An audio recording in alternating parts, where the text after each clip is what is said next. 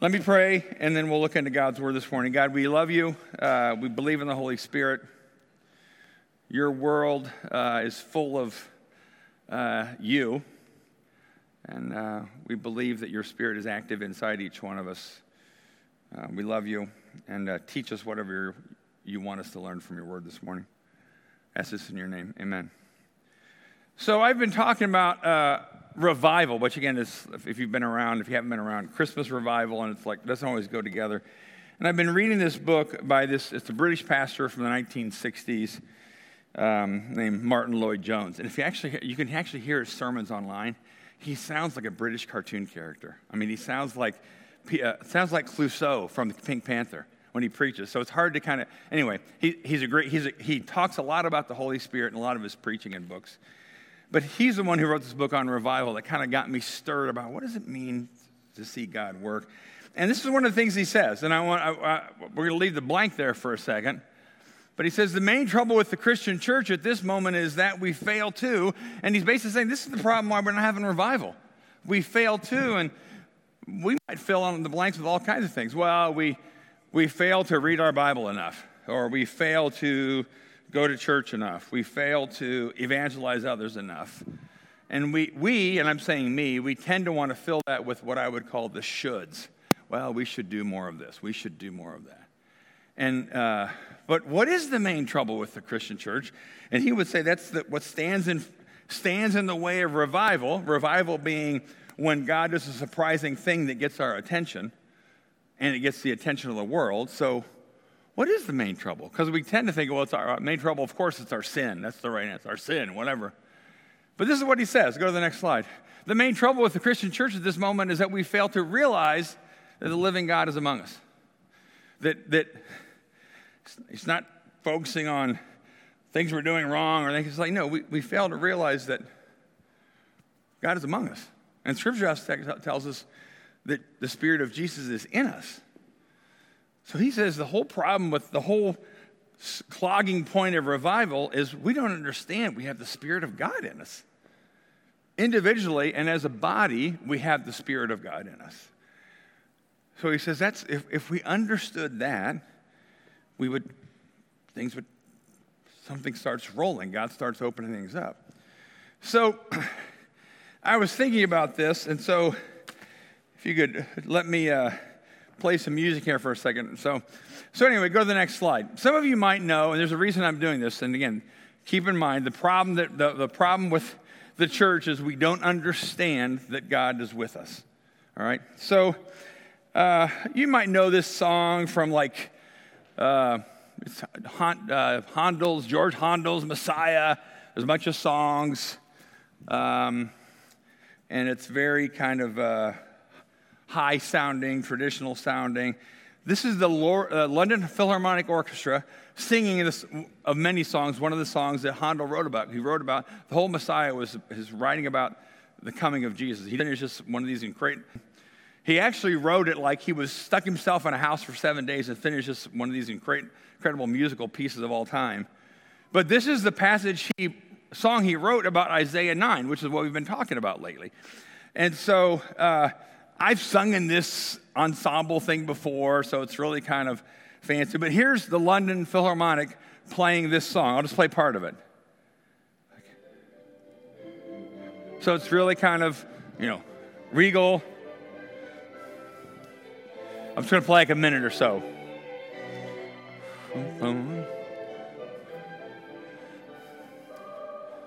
I didn't sing that part.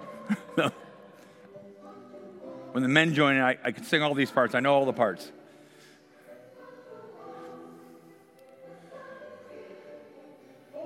That's me, somewhere in there. Not really.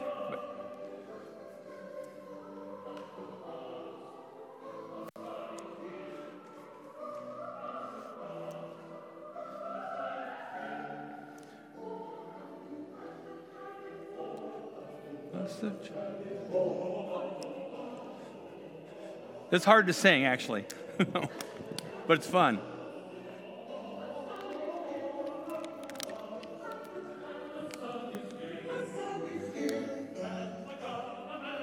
This is all from Isaiah chapter 9, 800 years before the birth of Jesus.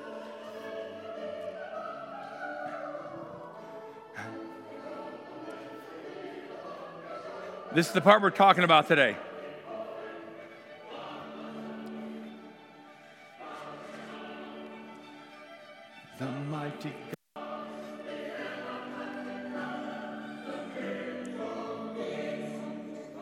Okay, I'm stopping there now. So it's very regal sounding. I've sung in this before in a large ensemble, and it's like, yes, Jesus is going to be the wonderful counselor, mighty God, everlasting Father, Prince of Peace, all these incredible titles that sound regal and powerful when you're singing them, but I don't know that we always understand what that means, all right? So last Sunday night, I was making uh, biscotti, all right? I can make biscotti, it's an easy recipe. And I was listening to, go to the next slide. I was listening to Veggie Tales Christmas, all right? If you know Veggie Tales, it's singing vegetables, if you know, it's kind of fun.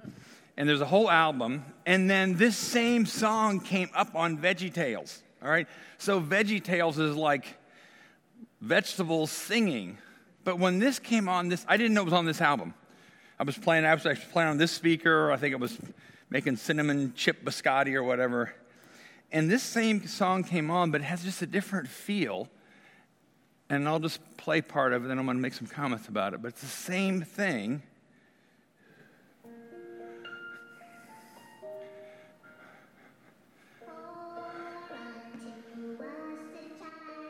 I'm not sure what vegetable this is singing. I'm not sure.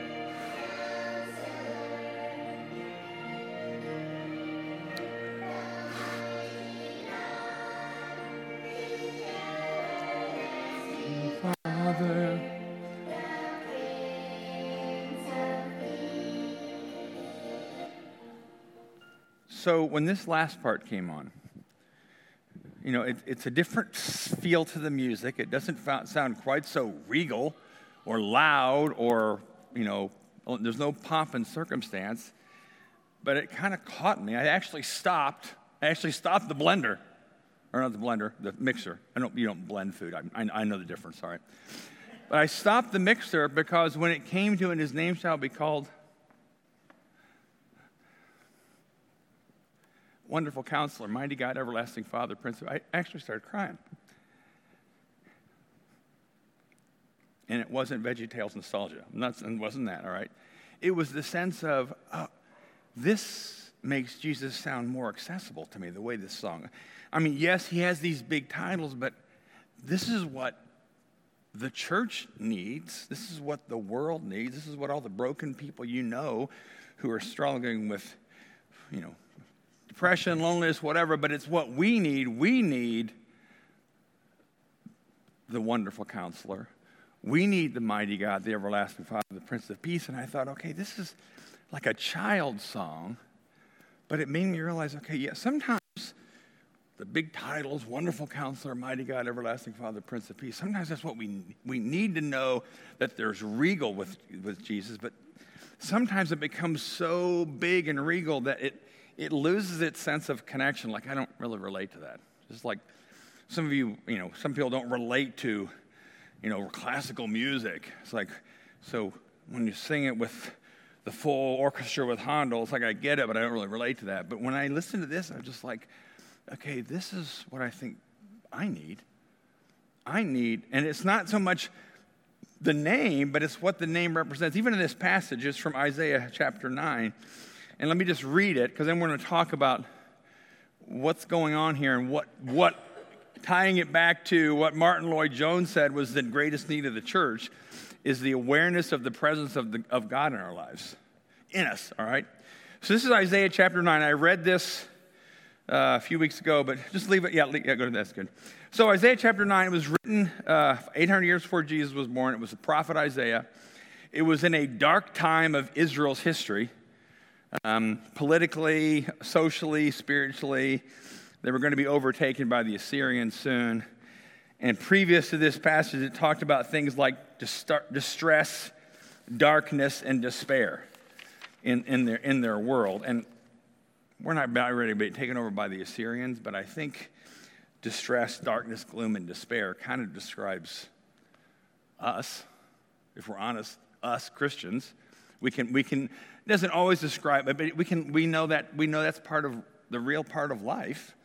But we also know people who are outside the church who, and they would actually tell us, some of them would say, yeah, I'm really yeah, distress, gloom, despair. It's not my 24 7 reality, but yeah, I struggle with that. And it's just kind of, if you want to call it mental health, whatever, whatever terms we use mental health, emotional health, spiritual health. I mean, I, I teach some classes at IU, I do about every semester. And I've been surprised how many students in the last year or so, way more than before, tell me they've missed class. And, and I know some of these students are not lying. They miss class because of mental health issue. They tell me, send me emails about suicide issues, you know, that kind of thing. And it's like, okay, that's not just them. So we're not just talking about them. We're also talking about, I'm not saying that there's like deep depression among Christians, but I think sometimes we have, we have our own versions of distress, darkness, and despair, like, well, life's not working out. And gotta, and we may not be in that heaviness, although we might. But we're trying to figure out how to navigate this life in Jesus thing. Christmas is like, ooh, you know, fun and all this, but then we also realize there's this sense of something's not right. I mean, even like the song that Aaron, uh, what was the first song, John? Where'd John go? What was the first song? It kind of had a, no, the second song. Oh, come, oh, come, Emmanuel it's kind of in a minor key. Oh, come, oh, come, Emmanuel. Well, the minor key kind of indicates we're expecting something great, but right now we're not feeling great. That's kind of, oh, come, oh, come, Emmanuel. So what, that's a minor key. That's what it says to us, right? So it's like, okay, the Jewish people were living in a minor key distress, gloom, despair. And the prophet starts to talk about no, but there's there's something coming. All right? Uh, and the announcement is Jesus. This is what he writes. Nevertheless, that time of darkness and despair will not go on forever. The land of Zebulun and Naphtali will be humbled. He's talking about the geography of Israel and kind of where Jesus comes from. But there will be a time when the future, when Galilee of the Gentiles, that's where Jesus was from, which lies along the road that runs between the Jordan and the sea, will be filled with glory. The people who walk in darkness will see a great light. Mega light is how it's often it can be translated. A mega light, like a flash, big. For those who live in the land of deep darkness, a light will shine. For you will break the yoke of slavery, and you will lift the burdens from their shoulders. You will break the oppressor's rod, just as you did when you destroyed the army of Midian. The boots of the warrior and the uniforms blood-stained by war will all be burned. In other words, no more turmoil, no, no war. Then he says, For a child is born to us. This is verse 6. So he said, There's gloom, dark, despair. Boom. Nevertheless, even in light of gloom, dark, despair, nevertheless, something's going to change dramatically. Why? A child's been born to us. A child's been born to us Son is given to us. This is where the song comes from. The government will rest on his shoulders. He'll be called Wonderful Counselor, Mighty God, Everlasting Father, Prince of Peace. All right, those four things. People often separate wonderful and counselor, but I think it's one kind of concept. It's a wonderful counselor. We'll talk about what that means here in a second. But so this chapter starts with the term nevertheless. all right? Gloom, despair, things aren't going well. Boom. Nevertheless, darkness is going to turn to light because the sun's going to be born. So I was, I was talking with somebody this, this week, a friend of mine, and they were talking about some things going on in their lives, or maybe, maybe it was in the culture and their family. I can't remember what it all was exactly. But this person then said at one point, ah, oh well. Oh well. So you, you think about things in your life that aren't going like you wish they were. You know, this son, this daughter, my mom, my dad, whatever, whatever, whatever. This meant the culture, the cop politics. And then we tend to, and I'm this way too, tend to be like, oh well. And oh well communicates almost a sense of resignation, a sense of we just have to accept the way things are. Oh well. And I told this person when he said it because it kind of struck me because I think that way. And I thought, you know what? As followers of Jesus, we are not oh well kind of people we are nevertheless kind of people. So you might have the same issue. You know, you will have the same, you know, issues with your kids, with your parents, with your money, with your marriage, with you don't like the way the culture's going, you don't like what's happening in the culture. You can either say, oh, well, just kind of accept it how it is, navigate life. Or, same thing culture, money, relationship strife, tension, politics. You can say, you know what, that's what it is, but nevertheless, Jesus can still show up. It's a huge difference of opinion, of, of mindset, I mean. Of having an oh well, oh well, that's not going to change. Because oh well it's kind of like it's not going to change. Oh well. Nevertheless, is God may be up to something. He could do, and He could change anything. The people who walk in darkness may see a great light. Revival might happen. Oh, well, that attitude will never lead us to the spiritual kind of revival we want for our individual lives, our families, our church, or our city having a mindset of, nevertheless, God may be on the move. Nevertheless, there's nothing that's happening that God cannot do. There's nothing that's going on that God cannot redeem. There's no addiction, issue, problem, tension that God can't bring light to and bring freedom and wholeness to. Whether it's for you or a family member you love or a coworker, there's nothing that God can't do. And we, we tend to kind of gravitate toward the oh well because we don't always see the, the big things God does. But Isaiah is telling us no, God, God's, he can, he's going to break the yoke of slavery over people, he's going to set people free. Darkness is going to be light. Despair, gloom, and distress, they will be past tense. And we don't know God doesn't always give us a calendar. It's going to happen. But we know that nevertheless, the promise of God is the Spirit of God will move, and the Spirit of God can give freedom and will give freedom, all right? So, so go back to the title, go to the titles again. And I'll tell you why this, yeah, this is the title of the, series Christmas Revival, kind of weird things to put together, but revival being a time where God gets the attention of his people by doing something surprising. And in doing so, he also gets the attention of the world who's looking on, like, wow, God must be among them. There's a passage in Corinthians that says that. So, and I'm, I'm just encouraging us to have a maybe not a different take on Christmas, a different expectation. It just doesn't have to be, let's just do Christmas like everybody else does. We'll throw Jesus star on there and call it Christian. But maybe have an expectation of what God can and will do.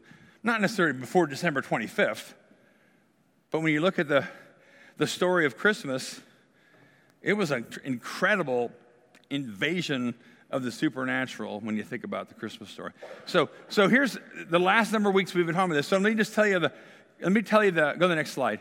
So the last four weeks, I got a slide for each, go to the next one now.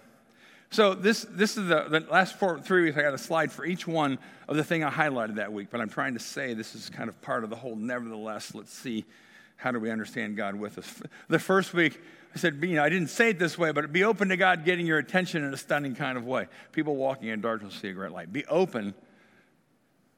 Be open and maybe even expect God to show you things. Sometimes the oh well mentality, we have no more expectations, so we don't look for it. Be open that God might get your attention in a stunning kind of way. People walk in darkness, see great light. All right, the next week, Oh, the next one. Be open to your sin being exposed. Don't be afraid. And you're like, wait, wait, wait, wait. Where does that come from in Christmas? Well, the Bible talks about the light. You know, I talked about the great light, and the great light obviously is Jesus. He talks about himself light. He actually says some people won't go into the light, even though the great light shows, won't go into the light because they, Jesus said, John chapter 3, because they're f- afraid their sin's going to be exposed. They're afraid their sin. So even though the people walking in darkness have seen a great light, they avoid the light. They don't want to be exposed. And he's, I'm saying this not to them, I'm saying this to us. Because the revival, when God does things, it starts with his people. The beginning point is the church, his people. So don't be afraid of being exposed by God. Don't be afraid. And you might say, well, that's easy, to, for you to say. No, I, I, I get it. There's times where I'd rather not the light of Jesus show on me and show me that I've been either harsh with my wife or harsh with my kids or dishonest with somebody. I, would rather not know that, but if we're all honest, we do want to know that. I, I want to be free from those things. So don't fear the light. The people who walk in the darkness seeing a great light. Don't run away from the light. That's the beginning point of God starting something in you, beginning point of revival. Next one, the third week was last week. I said, be open to the supernatural stuff that will happen when Jesus shows up. Because Isaiah 9 talks about these supernatural happenings, but then last week I talked about look at the Christmas story. You got angels, you got dreams, you have a virgin getting pregnant. So when Jesus showed up the first time, Christmas, all kinds of supernatural stuff happened. All kinds of stuff. So typically, and then in Pentecost, when Jesus showed up again in the Holy Spirit, supernatural stuff. The whole New Testament is full of supernatural stuff. So when Jesus shows up, supernatural stuff happens. My challenge was to you and to me just be open that when he shows up, some supernatural stuff. I had my weird meter up last week, if you know the, remember the weird meter. Supernatural stuff is going to happen. Don't, don't, don't be close to it. There may be wacky stuff, who knows, but I'm just saying, don't be closed. Don't, don't shut down. Oh, wait, that, that's not God. Just, I think the question I challenged Phil to ask last week is at least stop and ask God, God, is that you? This, something just happened, and I had this I think I talked about a chance meeting I had with chance meeting with somebody I really didn't want to talk to last week in a restaurant, and I said, I mean, I said my first reaction was, oh, really don't want to see this person. It will cost, cost me all kinds of energy if, if we engage. But then when I was driving home, I thought to myself, okay, God, was that you? I, my first reaction, I wasn't proud of. My second reaction was more like, God, is that you? Because if it's you, because it was totally a chance meeting, like in all of Bloomington, how did this happen? All right? So be open to the supernatural stuff that will happen when Jesus shows up.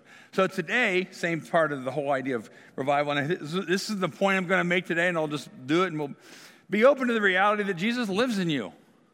I just said that, you know, Reverend Lloyd Jones said that the problem with the church is we don't, we don't always believe that. We don't believe he's close to us. We don't think he's near us.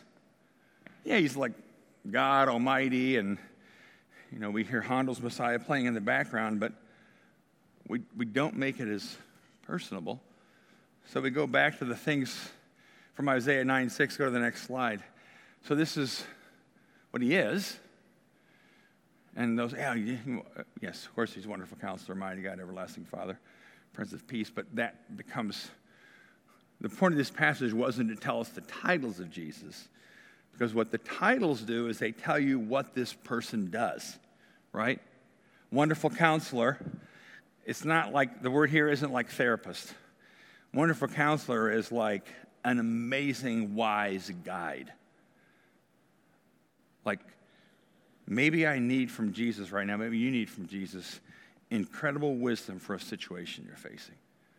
And if he's in you, and like Lloyd Jones said, we have to understand that he's dwelling in us. If he's in you, he's able to give you wisdom. He even said, My sheep hear my voice. They know what I, they follow me. Jesus says that, but so a wonderful Jesus being the wonderful counselor is like, there, you may need some incredible wisdom in your life right now. You may be facing a situation like, I, I don't know whether to go left or right or backwards. I need wisdom. I need clear wisdom. I need wisdom that I knows from God. That's what a wonderful counselor does, and he's in us so he can talk to us in that way, right? So that's what a wonderful counselor does. So, yeah, that's his title, but it's more about what he does and what he can do for his people. All right, mighty God. Well, mighty God, you know, Lord Almighty, big, but what does a mighty God do? A mighty God has power. I mean, even there was a time in the New Testament where Peter and John, this is after the resurrection, they're coming to the temple to pray, and there's a he's a lame man, I think, and he wanted money. And Peter said, I don't have any money. And you might remember the story, but what I do have, I give you. And he says, In the name of Jesus. All right? And it wasn't about the name, it was about the name of Jesus having power. It says, In the name of Jesus, get up and walk. All right? Mighty God. So Peter and John weren't saying, in the name of Jesus. I'm just like, no, in the name of Jesus. In his, according to his power and what he does. Get up and walk. So maybe you're, maybe you're facing a situation where you need to see deliverance in your own life from an issue you're stuck in, an addiction. Maybe there's somebody you love who's that's them, and you're like, I, I need the mighty God. I need Jesus, this mighty God power to deliver. I need them to show up in that life, their life. And I'm not going to have an oh well mentality about it. I'm going to say, nevertheless, Jesus, I believe you can do that. We can't manipulate God. He's not like a candy machine, but I believe you can do that. I can, you can change things in me. We all probably have stories of who we used to be and now who we are because we've seen supernatural change in our character. Greater kindness, greater generosity. All right? So, about what he does. It's not about the name. He doesn't not like Jesus has this mighty God title on the front of his jersey and we're supposed to be excited about that. No, but it's what he does. He has power to change, all right? How about everlasting father? What's an everlasting father do? Well, you, you think, and, and the way you could translate this is a father for the ages, like the father of all fathers. What you think ideal world, and it may be a stereotype, but I think it's kind of how God wired things. What, what is a father supposed to do? All right? I'm a father. I have a father. You all have fathers, right? Father does, I mean, provision, protection, and even connection, right? That's what a really healthy father is going to do with his kids provide, protect, and connect, right? Well, maybe that's what you need to understand in God now. Maybe you need to, to, to trust provision now. You need to trust that when Jesus said, even the birds have what they need, so don't worry. You will always have what you need. All right? Back to Psalm, you know, Lord is my shepherd, I have all I need. Because if God is, if Jesus is the everlasting Father and He's in you, that means He's like a Father for the ages. He's able to give you the provision and the protection and the emotional connection, if I can say that way, that everybody, all of us long for in dads, and all of us dads long to be doing. But maybe that's what you need. Maybe you need to be reminded that I'm not on my own. I, I, have, a, I have a father of the ages who provides for me, even though I don't see how that's going to happen in the future, who protects me, even though I feel like I'm under assault right now, and who will connect with me because he understands all that I'm feeling all of my thoughts, and he, he gets me, but he's for me. All right? That's what you need. Now, you don't need everlasting father on somebody's, you know, fa- Jesus, father of the year. You don't need that. You need to know what he does, right? And then the last one, maybe it's the most obvious of all, says he's the Prince of Peace. Well, it doesn't mean he's on a throne with a crown and it says, I'm the Prince of Peace. Well, so what, right? But what does the Prince of Peace do? Well, if he's the Prince of Peace, then he has the authority and the ability to disperse peace to people who need it. Jesus said, My peace I give to you. I'm going to give you peace not like the world gives, but I'm going to give you a peace that the world can never take away, regardless of your circumstances. So you don't have to sit in, oh well, world. You can be in, nevertheless, no matter what my circumstances are, Jesus says, I can give you peace. And uh, again, you know people, I know people who would say if peace was an option to open up in a present for Christmas, they would forego every single present just to have that, right? Some of you feel the same way. I'd forego all those if I just had that. Peace kind of in my soul. Not, I'm not talking about world peace, I'm talking about peace. And scripture calls it peace that transcends understanding. It passes all. It doesn't, we can't, we can't understand it because it comes from another world. It's deep in our souls, all right? So, in this, and again, Lloyd Jones would say, the scripture would agree, that the problem of us, the church, and maybe the blocking point, the clogging point for revival is we don't maybe really believe that Jesus will do those things for us. And we, we like the titles, you know, sing the song, but if he's in me, he's able to do all these things. He's not, these aren't titles, these are things he does for his people. And if he's dwelling in us, it's the realization of those kind of things. So, last slide here. This I, I always like to put things in a multiple choice kind of format. I'm a teacher at heart, right? All right. And there's not going to be any scantrons you fill out, no little dots you have to fill in. All right. Here's the question: If you could ask for and receive any of these gifts from Jesus this Christmas, what will you ask for? All right. And all four of these you'll see coincide with Wonderful Counselor, Mighty God, Everlasting Father, Prince of Peace. You may need a wonderful counselor. You may need clear, specific, and supernatural wisdom from Jesus about a situation. That may be what you need. But maybe the first thing is you need to ask for it. Scripture says you can ask for wisdom, and God's not going to find fault with you. Ask. Sometimes we don't even ask. Well, you know, I don't know what to do. Well, have you asked Jesus for the wisdom on this? Well, no, not yet. I mean, of course, I'm open to it. No, but ask. Maybe you need clear, specific supernatural wisdom. Wonderful counselor. Second thing, maybe you need power. He's the mighty God, right? You need power to deliver me from, name your addiction, name your obsession, name your issue. Or maybe it's about somebody you love who you realize, you know what, they're just not in a good place. Or maybe it's you. I'm just not in a good place. I can't seem to break this issue. Isaiah 9 says that when the son unto us a son is born, he comes to break the yoke of slavery on us. All right? Maybe that's what you need. All right? Third part, everlasting Father. All right? I said protection, provision, and connection. Maybe you need confidence that Jesus is going to provide all you need. Maybe you need confidence that you're not on your own as an orphan child.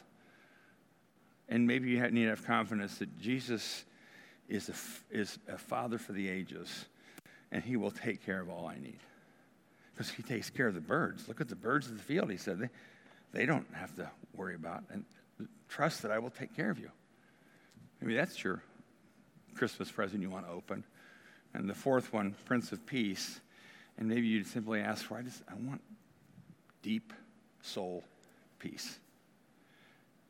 And who knows what's causing those troubling waters that are keeping you from peace, but we all have those kind of things the things we wake up at night thinking about, the thing we don't want to think about during the day because it upsets us too much. But peace is this sense of there's wholeness in your soul and there's weight in your soul.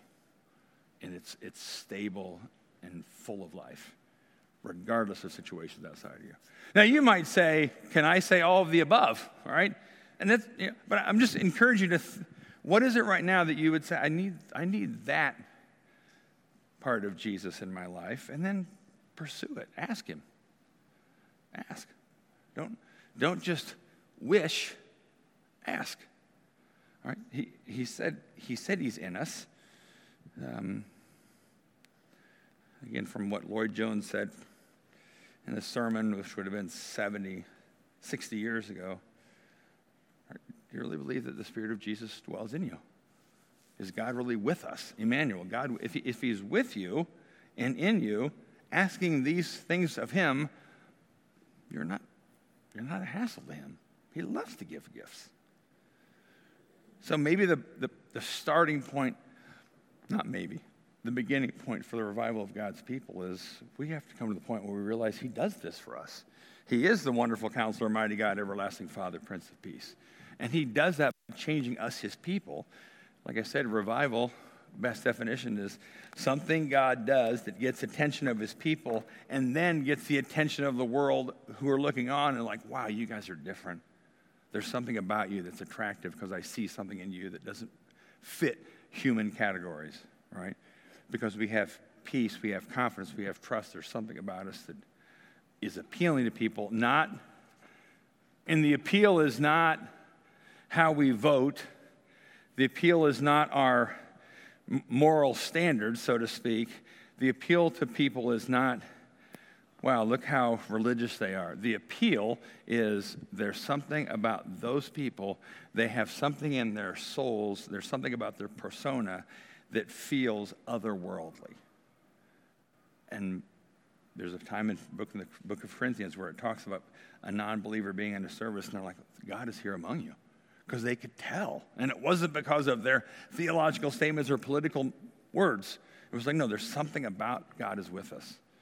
So go to the last slide here. This, uh, so, yeah, this is what I said earlier be open to the reality that Jesus lives, lives in you. Oh, go, to the, go to the question mark, back one, back one. Because I, I had to change the word here in a second, all right? The question was, when I wrote it initially, if you could ask for and receive any of these gifts from Jesus this Christmas, I originally wrote, what would you ask for? All right. Then I thought, you know what? I want people to say, no, I will ask for it. There's a difference. Would you, is I might get to that. I'm, I'm asking you, what will you ask for? Not what do you think you might, I will, I might, I could. I'm asking you, and I'm asking myself, what, what will I ask Jesus for? All right, now go to the red slide in the very end. All right, so we take communion every week, and we, we do it because uh, we gather here Again, not in the name of morality, politics, or religion. We gather here in the name of Jesus, who is the wonderful counselor, mighty God, everlasting Father, Prince of Peace. And he said, Every time you eat this bread, he said this the night before he was arrested, tortured, and killed, and then he rose again.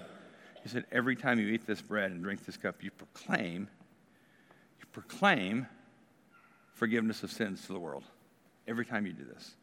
So we do this, and even when the point of putting Welch's grape juice and wafers bought from a Catholic supply store, putting those into your body, it's because you're inviting God, God, in us, Emmanuel, God with us. We know that Bible tells us He's in us. So it's an affirmation of I believe He's in me. I believe all that, all that a wonderful counselor, mighty God, everlasting Father, Prince of Peace does is now in me, and He's able to be those things for me. All right? So, uh, actually, let's just finish. Stand up and let's read this with me. Then we'll sit back down and take communion. I just, this is Isaiah 9, chapter 6, verse 6 and 7, all right? This is the prophet Isaiah saying what's going to come when a nevertheless world kicks into being because something's changed, all right? Here we go, out loud, here we go. For a child is born to us, a son is given to us.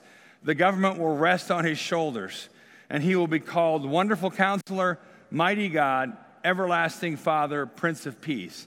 His government and its peace will never end. Go ahead and have a seat. But the end of this passage, I didn't put it up there. I love the last line of this particular part. It says, And the passionate zeal of God will accomplish this. God is committed to this. He's zealous about it. He's passionate about it. So uh, here's how we do it Exodus. John's going to lead us in another song. One, two, one. And then uh, we don't dismiss our rows. Just come on up um, and take a wafer. Somebody offer you the cup. How we do it here, we just dip in the cup. There's no deep theological reason there. Dip in the cup. Most people eat it right away. Uh, some people take it back to their seat. You can do whatever. So um, let me pray. Jesus, you are uh, I mean, 2,800 years ago, Isaiah referred to you as mighty God, wonderful counselor, Prince of Peace, everlasting Father, a Father for the ages. And uh, but you also said, Jesus, that you you call us your friends, and that you're you said you'll be in us, and you are, and you gave yourself to death, to be tortured um, because of us and the Bible says it opened up this new and living way for us to understand how to relate to God in ways that are loving, deep, connected, and powerful. We, we want that, and we're grateful, Jesus, that you opened the door. It's not our, it's not our goodness or our activity, religious wise, that, that makes us connected to you. It's what you did, and then we walk through the door that you swung wide open, that you put light in the darkness. So, Jesus, we're grateful, and we take this bread and this cup into our bodies to remember what you did, what you're doing, and what you can continue to do in us, and that is you can remind us that you're in us and you'll lead us. And you'll lead us to lives that are full of life and power and uh, generosity and love so we can be part of changing the world, which is what you came to do, Jesus, the revolution of love. And we ask this on your name, Jesus. Amen.